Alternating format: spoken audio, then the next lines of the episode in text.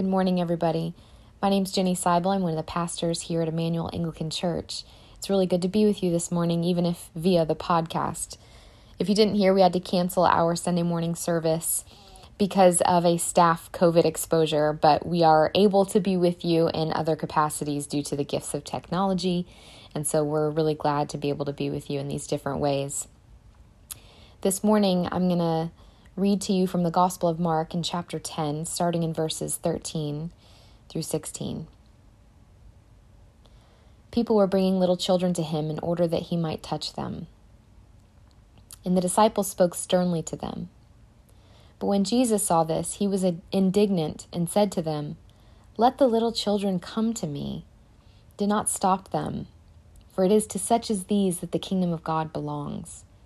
Truly I tell you, Whoever does not receive the kingdom of God as a little child will never enter it. And he took them up into his arms, laid his hands on them, and blessed them. This is the word of the Lord. Thanks be to God. Let's pray.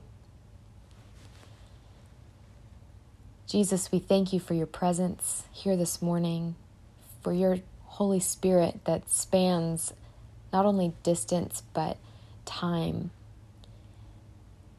that when we're separated in body, Lord, it's a reminder of how um, you connect us. You are the thing that is similar to us. And you surpass all that might seek to separate us in this life. You are the great connector of all of us. And so we sit this morning with you, with your spirit, reading these words about how gentle you were, how you drew the youngest among us to yourself. Would you be that present this morning with us, Lord? Would you be that close, that comforting? We thank you, Jesus, that you are who you are. What a blessing it is to worship you and to know you and to know you this intimately, Lord. And it's in your name we pray. Amen. We're continuing on in our journey through the Gospel of Mark, and in particular in the last few weeks, in a section in Mark about what it means to be a disciple. We've seen over the last few weeks that growing in discipleship is not about becoming the greatest or ascending in leadership and power, but about the radical decentering of yourself in your relationships and in the world, considering others better than yourself, as Paul put it in Philippians. We've seen this in several different kinds of relationships in the last few weeks in these texts. Jesus just preached right before this text we read this morning on the permanence of marriage. So we see this decentering of self in relationships with spouses and significant others. Also, two weeks ago, in um, a text about people we might perceive as our enemies. And now we're seeing, actually, for the third time, Jesus talk about how important it is um, for our relationships with children to elevate them and to decenter ourselves. So, why does the gospel writer include this story? It's a really nice story. Like, I'm really glad that it's in the Bible, but it's it has to say something to us, you know? It's not just a good reminder that Jesus uh, liked to snuggle babies. Like, that, that is very nice in and of itself but there has to be something like deeply meaningful um, that this story became included in the life of Jesus through the, the biography of Mark. So, we're going to talk about what it means that Jesus took little children into his arms. Why does this story matter in a section of texts on discipleship? And what does it mean that we're told to become like children, or else we'll never enter the kingdom of God? in a very um, sweet little section of text, there is a kind of deep warning within it. So we um, we're going to examine those things this morning. First, we're going to ask the question: What does the kingdom of God have to do with children? And then we're going to talk about the, the discipleship of being with children and the discipleship of becoming like children. So, what does the kingdom of God have to do with children? Children have a very literal role in the kingdom of God, as we'll see, but they also play a sort of metaphorical role. It, they're like avatars for the lowly according to the worldly standards. Children show us what the kingdom of God is like, who it belongs to, how it works. The socio political context of Jesus' world was political and economic subjugation, military conquest and occupation, heavy taxation, terrorism. It was not a great time to be alive. The Roman rule they lived under was one of scarcity and fear, especially if you were already vulnerable to begin with. There were no programs to protect you, no one to advocate for you. Your worth was based on money and based on honor. So, poor kids, you know, kids can really do nothing to gain wealth for themselves or for their families. And they're not generally ones to bring lots of honor to themselves either. If you've ever been around a small child, um, they will dishonor themselves and you in public pretty quickly. Um, and we love them for it, obviously, these days. But um, for Jesus' day, kids were not honorable creatures. Jesus is proclaiming a rule that is fundamentally different than Rome's rule. It's not one of scarcity and fear, but one of abundance and empowerment of the lowly. The message version um, in this text says, These children are at the very center of life in the kingdom, which I love and I think says exactly what Jesus is trying to say here. That it's exactly their inability to achieve in normative adult ways that centers them in the middle of God's affections. Kids need the most. And God loves it when we need Him. It's the exact posture He wants us to be in. Children help us identify that discipleship in God's kingdom is not defined by status, but by relationship, our proximity to those who need care. One of the things we learn from this text is that being with children is an act of discipleship being present to children, ministering to children, protecting children is essential to the life of the disciple. This is important, y'all. In the passages we've been reading over the past couple of weeks, this is the third passage where Jesus talks about the importance of children and the significance of their protection by his disciples. This is not a small matter to him. Children are not a small matter to Jesus. We have to get out of our heads this sort of politician view of Jesus here, like Jesus out kissing babies in a blue suit. Like that was not what this was like. Rabbis didn't have much to do with children. This would have been a really strange scene, actually. And the disciples shooing people away was exactly what they were supposed to do in this era. What Mark is showing us here is that there's something about caring for children that is essentially Christ like. I love this passage because sometimes we have to infer what Christ like is or means, or what Jesus would do in a certain scenario. And we don't have to ask what Christ would be like around kids, what he would say about loving and caring for children. This is important for us to know and witness in the person of Jesus, especially so because he was a single person and even more especially so because he was a single male. So, men, it is Christ like for you to love and care for children. The language used here, took them up into his arms, is a phrase that was basically exclusive to women in this era. Jesus here is liberating the work of caring for and loving children from exclusively a woman's job to the job of women and men, to anyone who wants to be a disciple the work of women is now equated with the work of Jesus himself. He liberates it to be all of our work. If we want to follow him, we have to love children. In Jesus, being in relationship with and taking care of and ministering to children becomes one of the prime ways we can demonstrate what the kingdom of God is like.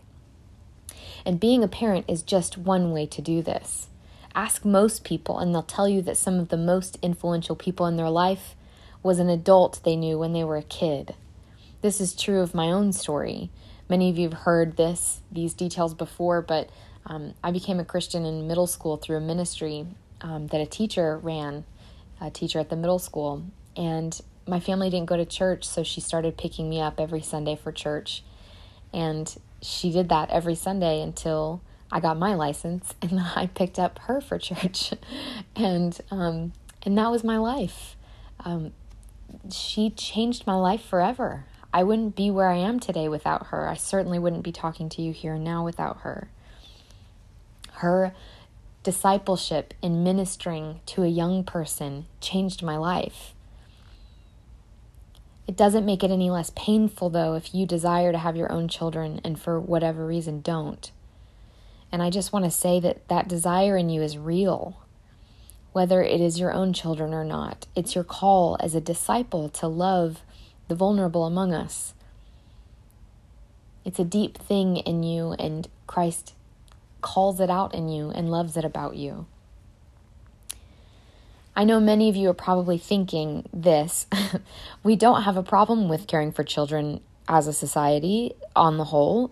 What we have done is we've overcorrected, and children are now very much at the center of our lives. And you're not wrong in many cases. We ought not to miss Jesus' point here that the rule of God is not like the rule of this world. We have to constantly readjust our values from the world's values to the values of God. What we've done is we've taken this mentality of caring for children and we've distorted it to sort of center our children in such a way that their happiness becomes an idol. And I'm not here to tell you how to parent, I'm no expert, and this is really nuanced stuff. What I am here to tell you is that your child's proximity to Jesus is the most important thing. It's the most loving thing.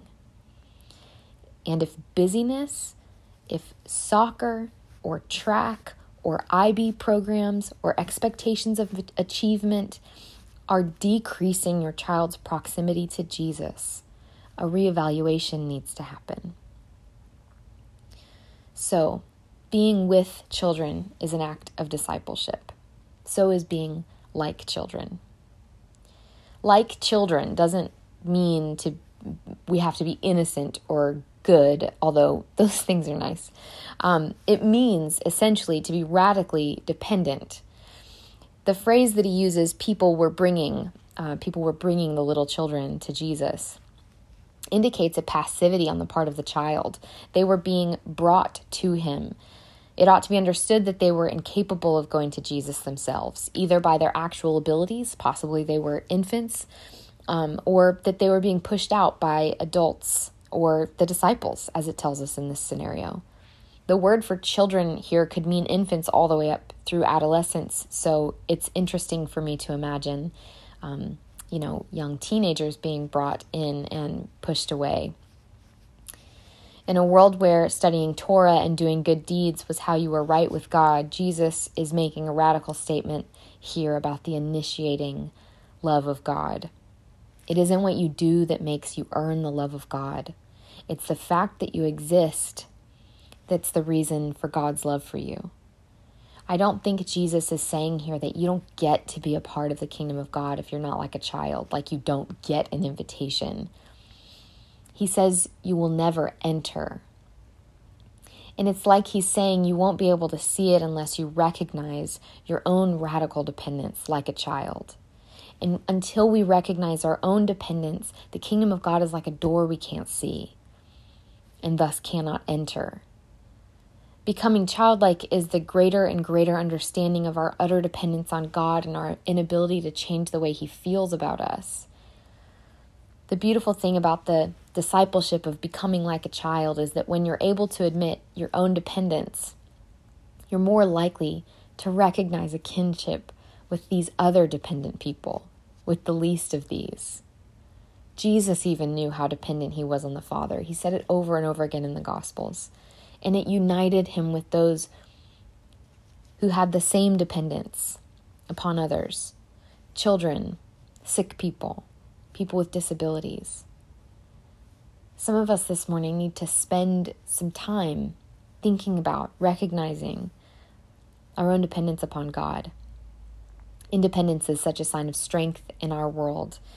And I, I grew up as a kid feeling uh, trapped in my situation, and so independence was an idol for me. There was nothing greater in this world.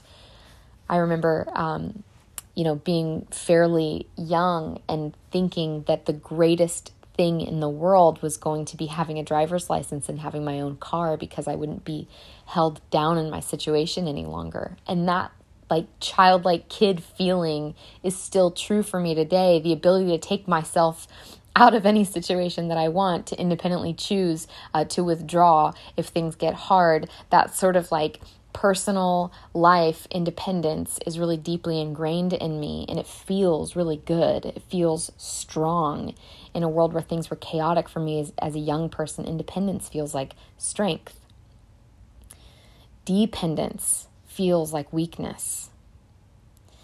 But the opposite is true in God's kingdom. Dependence upon God is our strength. I remember learning about how young the disciples really were many years ago, and that John, Jesus' disciple, was likely the youngest, probably somewhere around 12 or 14. And it totally changed how I saw the, the scene between John and Jesus in the Last Supper in John's Gospel.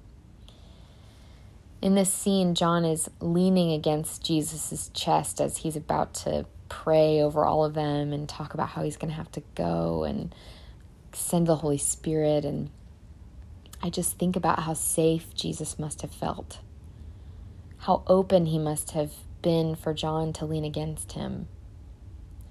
And in this last verse of this text, where it says, And he took them up in his arms, and he laid his hands on them and blessed them.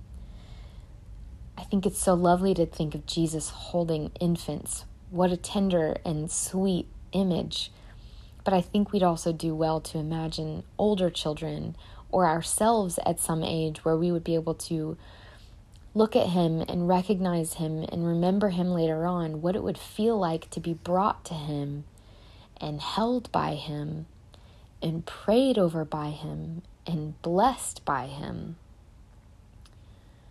The feeling of Jesus looking at you and loving you and giving you what your child like heart needs the most, which is love and blessing, for Jesus to give that right to you. This is who he wants to be for you. This text is is meant to send us to a place where we can imagine being in that kind of space with Jesus, being utterly dependent upon him, like a baby with her mother. He wants to be that tender, that gentle, and open to us. And it's also how He wants us to be for others that tender, that gentle, and that open. Many of us are clenched so tight and, and cannot love the people around us in the way that we feel called to and, and know that we ought to. And I believe that for myself, and I'm sure it's true for you as well, if that's the case. It's because those fists are clenched in our quiet times, too, in our prayers. To release ourselves to be loved by Jesus feels so vulnerable. To admit our dependence, to feel like a child in, in front of anyone, even Jesus, feels threatening at times.